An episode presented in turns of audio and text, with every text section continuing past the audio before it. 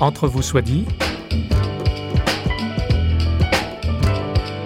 Entre vous soit dit, une émission culturelle au sens large, large d'horizons nouveaux. Avec vous, François Sergi, pour une demi-heure en compagnie d'un ou d'une invitée. Il a gardé cet accent sympathique du sud de la France, bien qu'exilé depuis longtemps en Suisse romande. Jacques Pousse a vu du pays, comme on dit, pas pour du tourisme, non, mais à cause de ses convictions. De ses convictions et hypothèses, il va en être question dans un instant. Elles ont fait l'objet d'un ouvrage publié chez l'Armatan, La tentation totalitaire, essai sur les totalitarismes de la transcendance. Jacques Pousse. Durant la guerre froide, donc, il y a eu tout ce débat sur les totalitarismes. Je me disais, mais ces, totalitarismes, donc si on prend les deux principaux, euh, le nazisme, le fascisme, nazisme et stalinisme, ils sont quand même nés dans une Europe donc qui se disait chrétienne. Est-ce qu'il n'y aurait pas de lien entre cet environnement et les idéologies qu'ils ont développées? Les monothéismes sont aussi des, des religions qui appellent à l'ouverture, dans ce sens qu'elles se veulent universalistes, mais qui malheureusement, trop souvent, ont été des idéologies de fermeture. Sont donc visés le judaïsme, le christianisme et l'islam, toutes dans le même sac, fichtre, avant de voir de quoi il retourne, il n'est pas inutile de faire brièvement connaissance avec notre invité, et à la fin de cet entretien, nous céderons la parole à la défense, si je puis dire, au pasteur Franck Jeanneret. Mais tout d'abord, qui est Jacques Pousse? Ma famille était catholique, comme beaucoup de familles françaises, engagée à gauche, donc études au petit séminaire de Toulouse, dans une optique quand même plutôt progressiste. Après mon baccalauréat, je suis rentré aux missions étrangères de Paris. Est-ce qu'on peut parler donc de vocation À un moment donné, vous allez entrer dans la fraternité Charles C'est le, c'est le, vocabulaire que l'on emploie d'habitude, que je ne peux pas tellement expliquer ni justifier. Et donc, oui, j'avais en effet cette idée de transmettre ma foi, peut-être, oui, euh, et plutôt un Asie, d'où l'entrée aux missions étrangères de Paris. Oui une fois donc engagé dans un christianisme social. Hein. Alors oui, euh, c'est-à-dire il y avait cette idée de, travailler euh, avec les plus pauvres au milieu des plus pauvres. Ça devait être difficile de ben, être dans un mouvoir. Hein. Vous savez, je, quand je suis parti, j'avais 22 ans, donc euh, c'était une succession de chocs. Très vite, je me suis retrouvé dans ce mouroir, donc qui était tenu par des religieuses catholiques. Alors l'inhumain, vous allez le, retrouver un peu plus tard. Voilà, donc sous les drapeaux en, 60, pour la guerre d'Algérie. en 60, j'ai 25 ans. Je suis appelé donc pour le service militaire. En 60, on est en pleine euh, guerre d'Algérie. Et euh, dès la fête de mon noviciat, j'avais dit à mes supérieurs, cette guerre, je ne la ferai pas. Ma position vis-à-vis -vis de la guerre d'Algérie n'était pas une position essentiellement morale, mais une position essentiellement politique. Certains ont déserté ou se sont insoumis parce qu'il y avait la torture. Et ma position, c'est même s'il n'y avait pas eu de torture, j'aurais refusé la guerre d'Algérie, parce que ce que je refusais, c'était la guerre coloniale.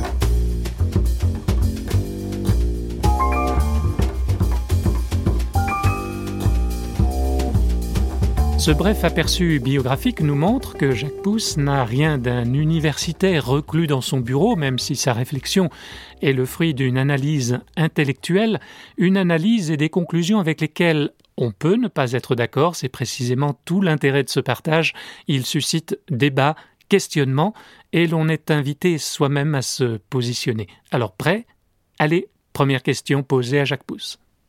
Alors voilà, voyons un peu en quoi euh, ces religions du livre peuvent générer du totalitarisme. Évidemment, dans monothéisme, il y a un, il y a Dieu unique. Et donc, l'unicité de Dieu peut se manifester soit dans l'exclusion de tout ce qui n'est pas lui, soit dans l'inclusion de tout ce qui n'est pas lui. Culture de l'exclusion et l'universalisme de l'inclusion. Il y a ce double mouvement en fait dans le monothéisme. Il tente à rejeter tout ce qui n'est pas lui, puisque qui dit monothéisme dit aussi vérité révélée unique. Donc tous ceux qui n'acceptent pas cette vérité que ce soit les gens de l'intérieur, euh, les hérétiques, ou que ce soit des personnes de l'extérieur, les incroyants, hein, ceux qui n'adoptent pas d'autres religions. ceux-là euh, sont exclus et on est prêt à les accepter uniquement s'ils se convertissent. C'est pour ça que je parle d'universalisme de l'inclusion. C'est-à-dire les monothéismes, les trois religions du livre, se sont toujours prétendus universalistes. D'ailleurs, c'est logique. S'il n'y a qu'un seul Dieu, il doit concerner tout le monde. Créateur. Et ce qui pose justement une question Souvent, le discours monothéisme nous parle de gens qui sont rejetés, et donc il y a un phénomène d'exclusion qui est pour moi évident.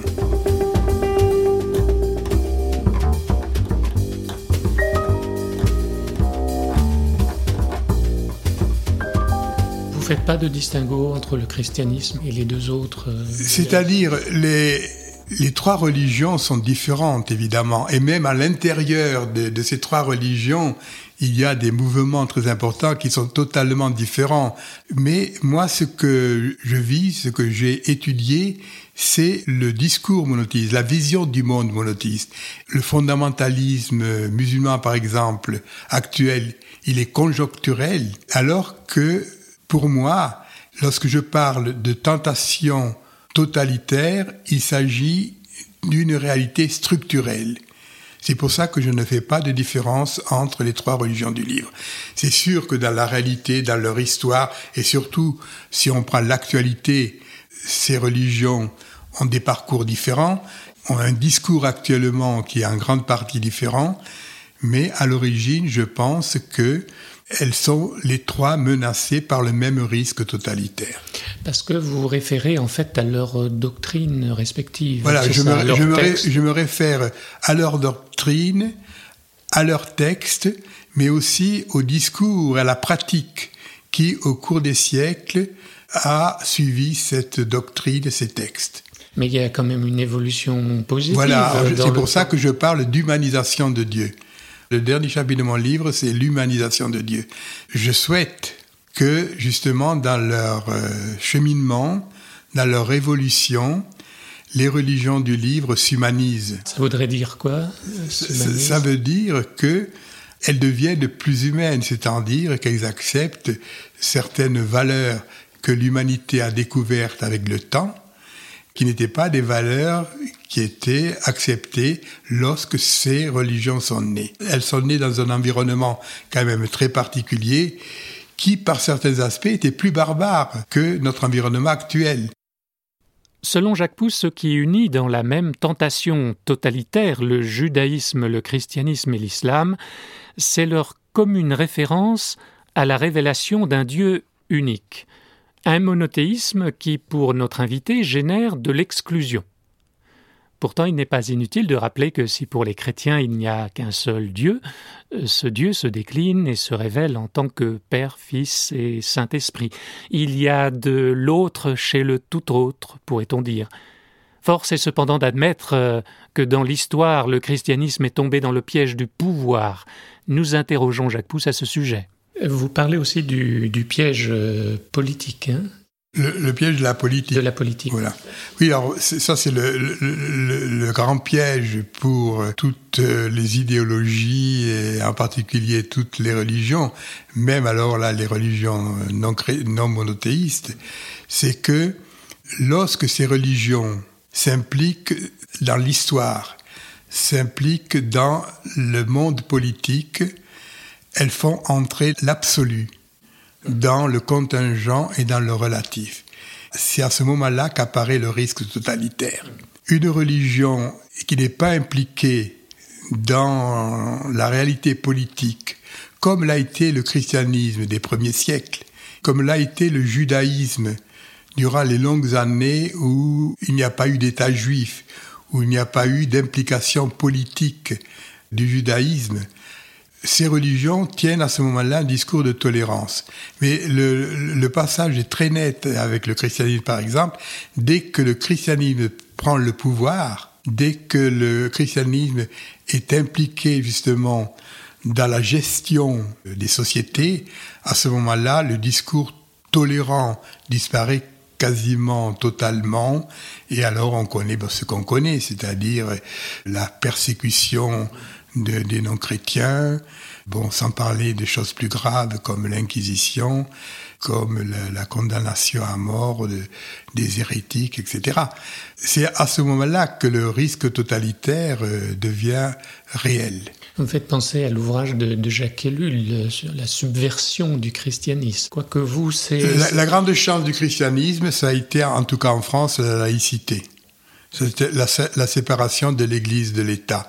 C'est à partir de ce moment-là que les chrétiens, et plus conscients parmi eux, ont commencé à évoluer et à tenir un discours totalement différent de ce christianisme sclérosé qui avait quand même dominé euh, l'Europe. La, tentation du pouvoir. Voilà, euh, non seulement avant la Révolution française, mais même après, où ce christianisme se présentait comme euh, le combattant des nouvelles valeurs de liberté.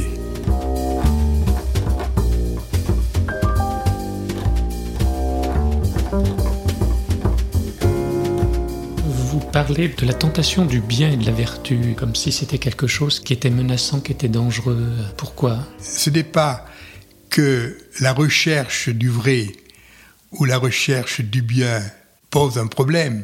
C'est bien. Non, tout à fait, oui. Je dis même dans un, passage sur la tentation du vrai, je dis, nous sommes des Sherpas de la vérité. C'est-à-dire, un être humain est un être qui cherche la vérité. Pour moi, la vérité existe. Alors la tentation totalitaire, c'est quand on prétend l'imposer à l'autre. Lorsqu'on prétend l'avoir déjà. Parce que c'est ça qui me pose problème. Pour moi, même si Dieu existe, ce n'est en tout cas pas le Dieu de la révélation, d'aucune des révélations. Parce que ce Dieu de la révélation prétend imposer justement une vérité qui est déjà donnée. Pour moi, la vérité n'est pas donnée. La vérité est à chercher. Probablement, on ne l'atteindra jamais, parce que l'être humain est marqué par la finitude. Donc, euh, cette vérité, c'est une idée régulatrice que l'on poursuit, et il faut travailler justement dans ce sens. Mais ce qui me gêne dans les religions du livre, c'est leur affirmation qu'elles possèdent du moins partiellement la vérité, et que si l'on n'accepte pas cette vérité, eh bien, on est soit un hérétique, soit quelqu'un qu'il faut exclure de la communauté.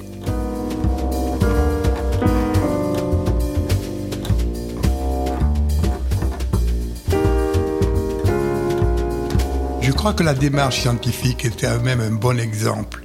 Les scientifiques, sont des gens dans la mesure où ils restent dans leur domaine, hein, qui justement progressent, cherchent la vérité, progressent dans la recherche de la vérité, ont des résultats, mais ils sont prêts à reconnaître que ces résultats sont dépassés parce que les remettre en question. Voilà, les remettre en question. Tandis que dans le, le discours religieux, comme plus tard dans le discours totalitaire, on nous présente quand même une vérité qui est intangible, on, parle d'inhérence. Hein. Oui, il y a un caractère figé la vérité.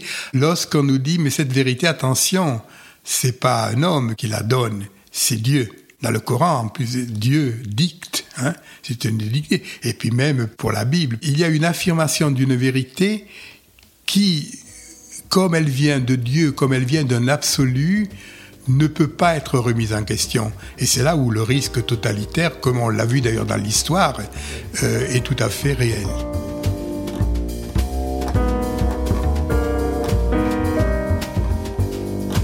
Rejoignons notre invité maintenant qui commente une actualité inquiétante.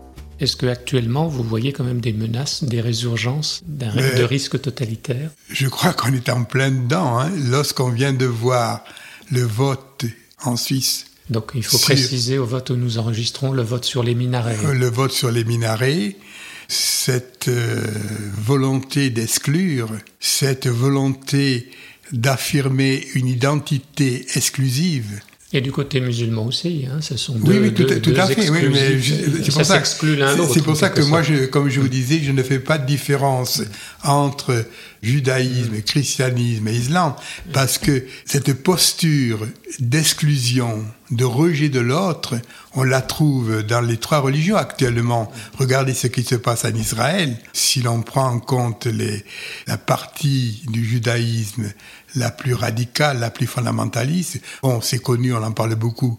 Je n'ai pas besoin d'insister avec l'islam, mais aussi tout le discours qui a été donné dans le monde chrétien à l'époque du précédent euh, président américain. Hein. Alors, ce qui me gêne par rapport à cette votation, c'est que elle a été partiellement récupérée par certains chrétiens, par certains chrétiens qui ont dit mais nous devons défendre nos valeurs. Alors c'est quoi nos valeurs si ce n'est pas avant tout justement vouloir accepter aussi les valeurs de l'autre, ou en tout cas, si on ne peut pas les accepter parce qu'elles sont trop contradictoires avec les nôtres, dialoguer avant de rejeter. Donc pour moi, le véritable universalisme, c'est pas même au niveau des droits de l'homme, ce n'est pas un universalisme qui est là aussi donné d'avance ou qui est proclamé par une, une partie de l'humanité qui serait le monde occidental, mais le véritable universalisme sera atteint lorsque nous accepterons de dialoguer et d'accepter aussi la vérité des autres.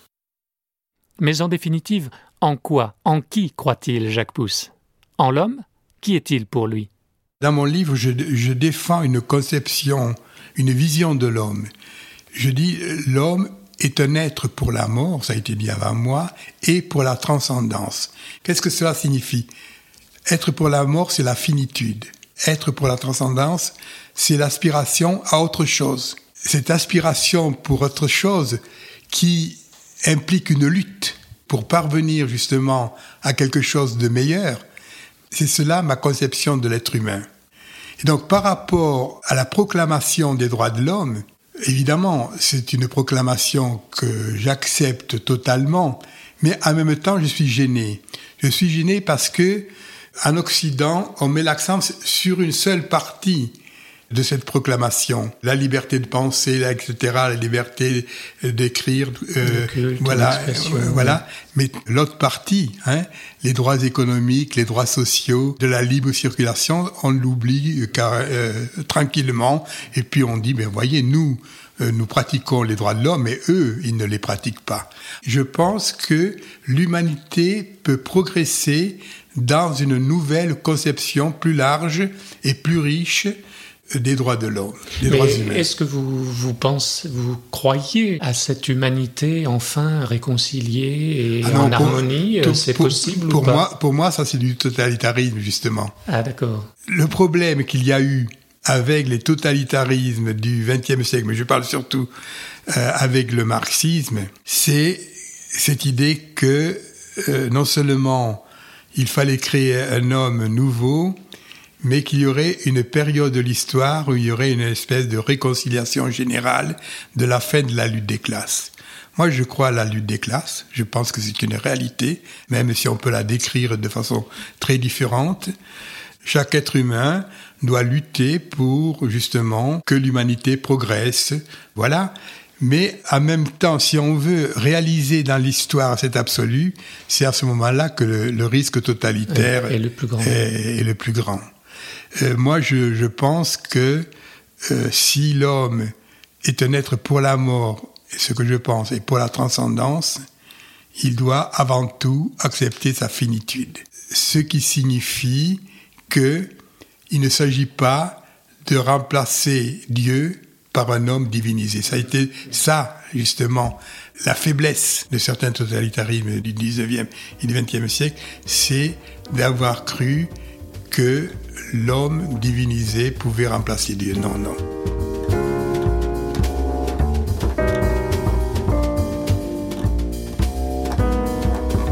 Mais est-ce que Jésus, justement, voulait pas prévenir ce genre de, tentation quand il disait que mon royaume n'est pas de ce monde, euh, pour prévenir ses disciples Alors, les, chrétiens, au début, euh, ont, pensé ont dit que ce royaume n'était pas de ce monde parce qu'ils attendaient pour euh, très prochainement l'autre monde. Et hein. puis quand il n'est pas venu, il n'est pas venu, ils ont eu l'occasion avec la période constantinienne et la suite de, prendre le pouvoir. Et à ce moment-là, on a été très loin des, valeurs, des béatitudes et de certaines parties du discours de Jésus.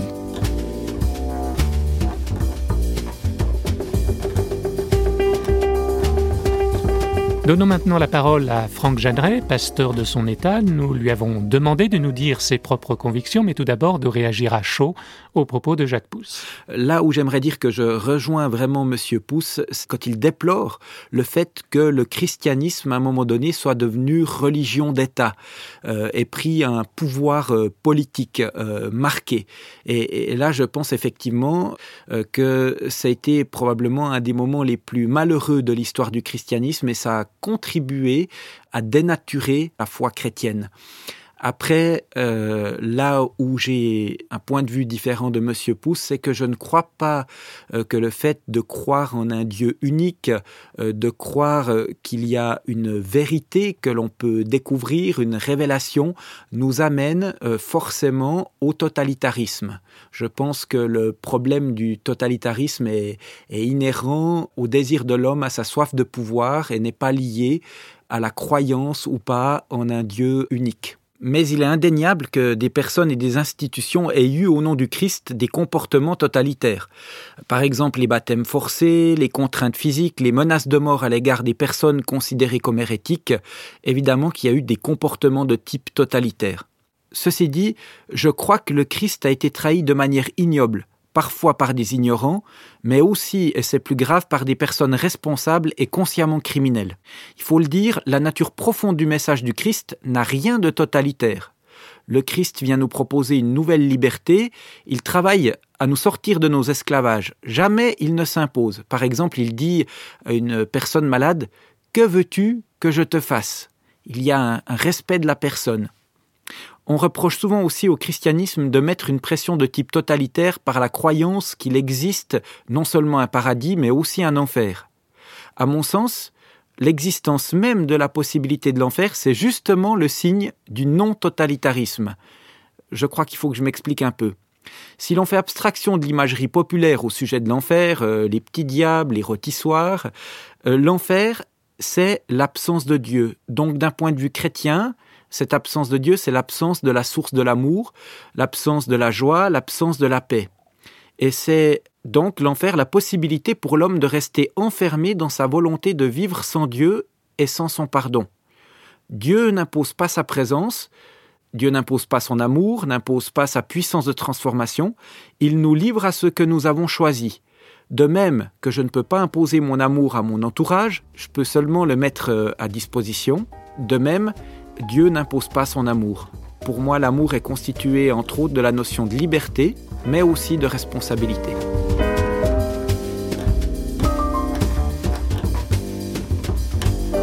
Ce savoir aimer de Dieu de manière inconditionnelle nous libère de passablement de choses, donc nous libère entre autres du regard des autres, de la peur du rejet. Ce n'est plus le discours des autres à mon égard qui me dit ma valeur et ma place. Je me sais aussi en tant que chrétien, je me sais aussi pécheur, et par là même, je suis conscient de mes limites et de mes faiblesses. Et cela m'aide à être patient à l'égard des autres. Ça me conduit dans l'humilité, en étant conscient que le bien en moi est le fruit de la grâce de Dieu et non pas de ma grandeur d'âme. Cet amour euh, vécu et ressenti s'est incarné dans la vie de nombreux chrétiens par un engagement dans la lutte contre l'esclavage ou pour la liberté de conscience, mais aussi dans une action de compassion pour les plus démunis. Le christianisme véritable est à mon sens le meilleur antidote justement au totalitarisme. Nous avons enfin demandé au pasteur Jeanneret ce qui, selon lui, spécifie le christianisme par rapport au judaïsme et à l'islam sans pour autant se lancer dans une étude comparative et ce sera notre mot de la fin. Dans le christianisme, Dieu vient à nous, Dieu se fait homme. Il ne se contente pas d'envoyer des messagers, il vient lui-même. Il est le message. Le pardon de Dieu et son acceptation ne s'acquièrent pas par des efforts méritoires, mais ils sont des dons gratuits. Le Christ a pris sur lui à la croix le poids de toutes nos fautes, de nos erreurs. Il dit d'ailleurs à ce moment-là, cette petite phrase si forte de sens, Tout est accompli. Je ne peux rien ajouter à son œuvre. La chose qui reste en mon pouvoir, c'est d'accueillir cet amour, ce pardon, et de me laisser transformer de l'intérieur. Parce que j'ai été aimé le premier, je désire aimer et pardonner à mon tour. Je ne monte pas une échelle pour atteindre Dieu, mais Dieu descend pour m'atteindre, me prendre la main et me conduire dans ma véritable identité, ma véritable vocation, vivre comme un fils ou une fille bien-aimée. Je pense que c'est un aspect vital de l'expression de la foi chrétienne, c'est que Jésus vient pour nous faire connaître son Père et pour que nous soyons en relation avec le Père, en communion intime. Et qui dit relation, c'est pas juste euh, d'avoir quelqu'un de sympathique avec qui converser, c'est bien plus que ça. C'est d'avoir vraiment ce sens que notre existence a du sens, que j'ai une valeur, que j'ai une existence qui dépasse le moment présent. Le fait de se savoir fils et fille de Dieu, aimer inconditionnellement, accepter, pardonner, eh bien ça donne une toute autre relation avec Dieu et avec les autres qui n'a pas grand-chose à voir avec la religiosité que l'on trouve souvent, même des fois au nom du christianisme.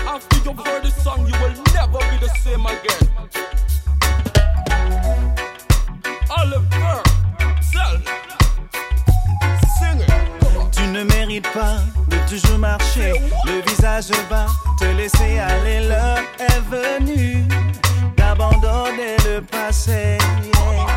Ce que tu as reçu est un évangile riche en liberté, possibilités remplies de vie, plein de choses à découvrir.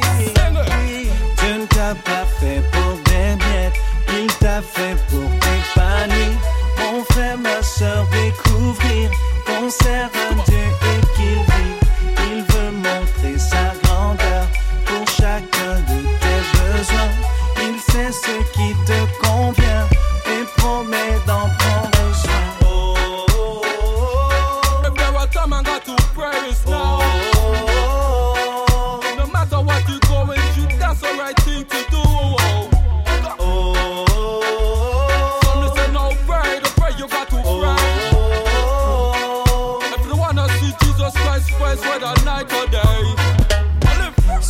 Est de nous faire grandir, vivre à ses côtés. Ce qu'il y a de mieux, non, rien dans ce monde ne saurait le remplacer. C'est par amour vrai que pour ses enfants, il a préparé bien des choses cachées que l'œil n'a vues, ni l'oreille a entendu. Dieu ne t'a pas fait pour des miettes, il t'a fait pour t'épanouir. Mon frère, ma soeur, découvrir sert un Dieu et qu'il vit. Il veut montrer sa grandeur pour chacun de tes besoins. Il sait ce qui te convient et promet d'en prendre soin. Ce qu'il y a de mieux sont dans ses voies. Vas-y par la In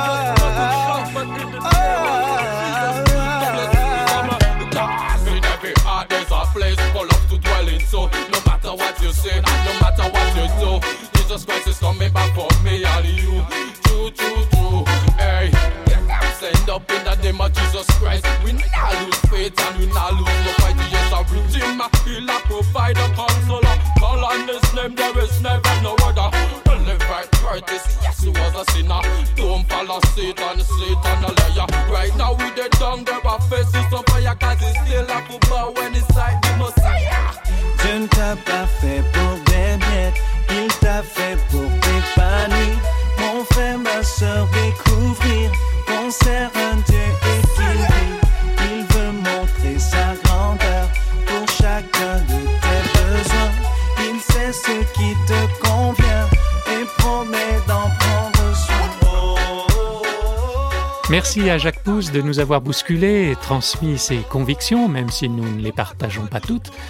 Et merci à Franck Jeanneret pour son propre éclairage. Je rappelle le titre de l'ouvrage de notre invité, La tentation totalitaire, essai sur les totalitarismes de la transcendance aux éditions de l'Armatan. Je signale sur ce même sujet, sur ce même thème, deux autres ouvrages, La subversion du christianisme de Jacques Ellul et plus récemment À l'épreuve des totalitarismes de Marcel Gauchet. Au revoir et à bientôt dans Entre vous soit dit, une émission signée Radio Réveil.